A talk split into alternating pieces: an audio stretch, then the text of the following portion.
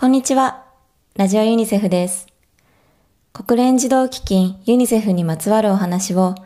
東京港区のユニセフハウスから週1回ほどのペースでゆるりと発信しています。どうぞよろしくお付き合いください。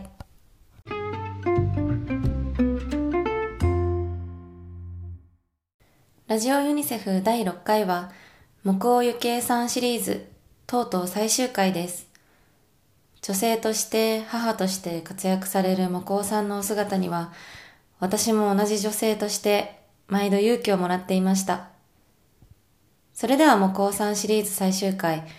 日本の子供たちが抱える問題やそれに取り組む日本ユニセフ協会についてなどのお話です。それではどうぞ。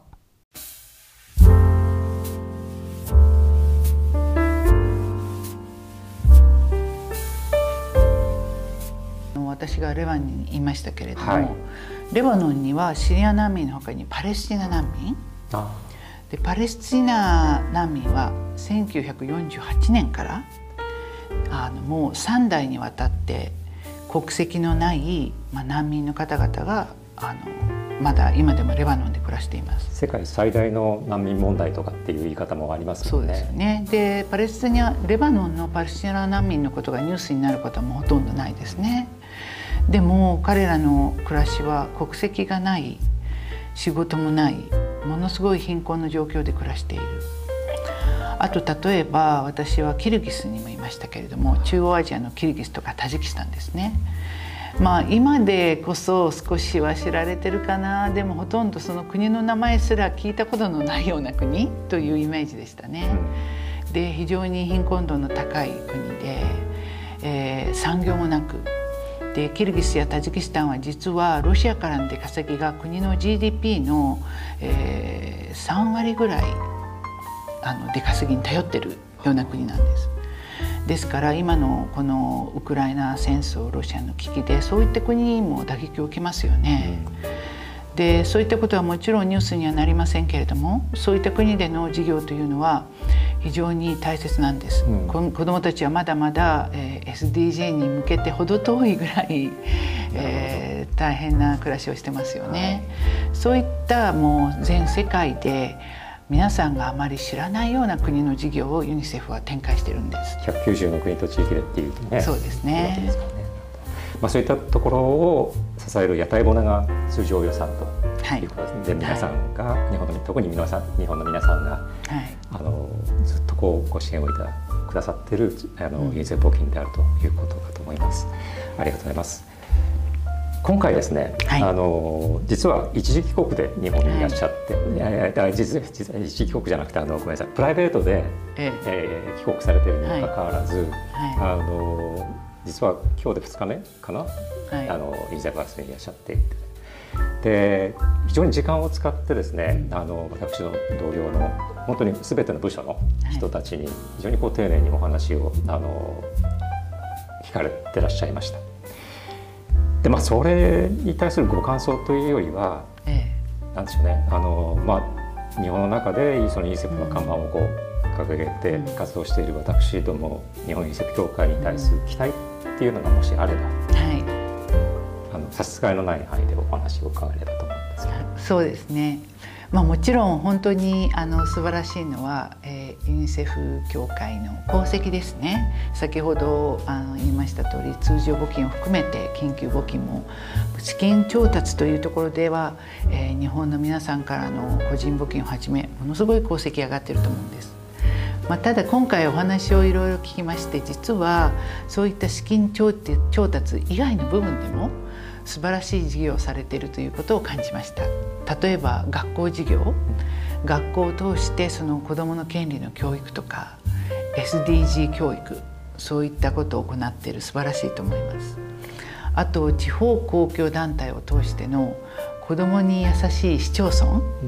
実はあのこういった子供に優しい町って私が、あ子供に優しい町っていうふうにですね私たちが呼んでるやつですね。ええ。はい。えっと、あの実は他の国でもねあのやってる事業なんですけれども、えー日本でもそういった事業が進んでいる、でそれはあのユニセフは募金を募るだけの機関ではなくて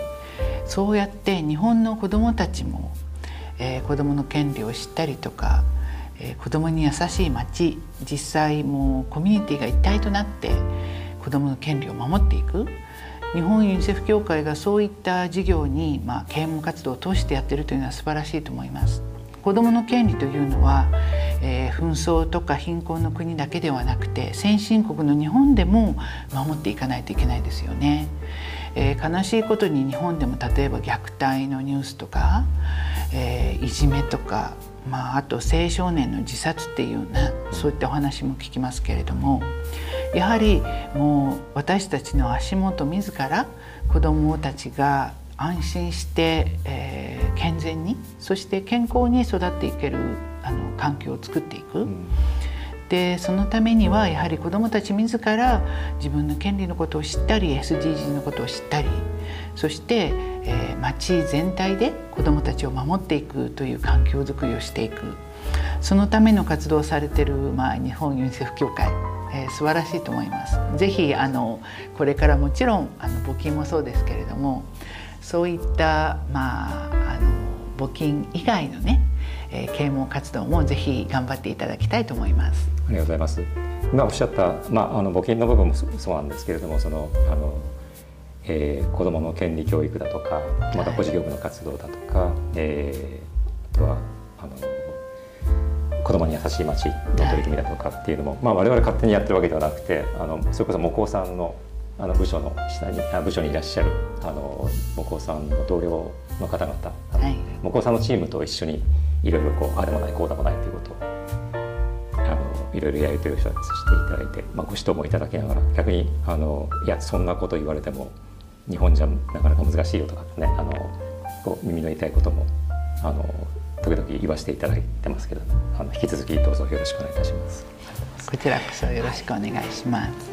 ではあの最後に、えー、この番組をあの視聴いただいております、えー、日本の皆様へ一言お願いいたします。はい。えー、いつもユニセフのサポート活動をサポートしていただいて本当にありがとうございます。今日いろいろお話しさせていただきました通り残念なことに世界中には紛争や貧困飢餓、えー、そうした状況でまだまだ苦しんでいる子どもたちがたくさんいます環境問題気候変動そうした問題もまだまだありますね、えー、ですから皆様のこれからのますますのサポートユニセフはとても必要としているんです。そしてウクライナの戦争のような状態にある子どもたちのトラウマを回復するにはとてもとても時間がかかります。ですからこれからも長い目でぜひユニセフと一緒に、え世界の子どもたちを守っていくそうした活動をご一緒できたらというふうに思っています。ぜひよろしくお願いします。ありがとうございました。ありがとうございました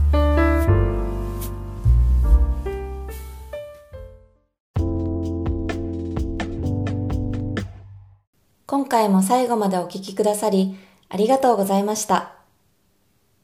ラジオユニセフでは番組をご愛聴の皆様にフレンドネーションというユニセフのプラットフォームを通じた世界の子供たちへの支援活動へのご参加を呼びかけています。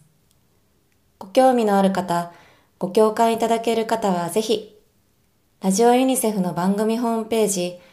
unicef.jp スラッシュラジオユニセフにアクセスしてください。URL をもう一度 unicef.jp スラッシュラジオユニセフです。収録中の裏話なんかも紹介しています。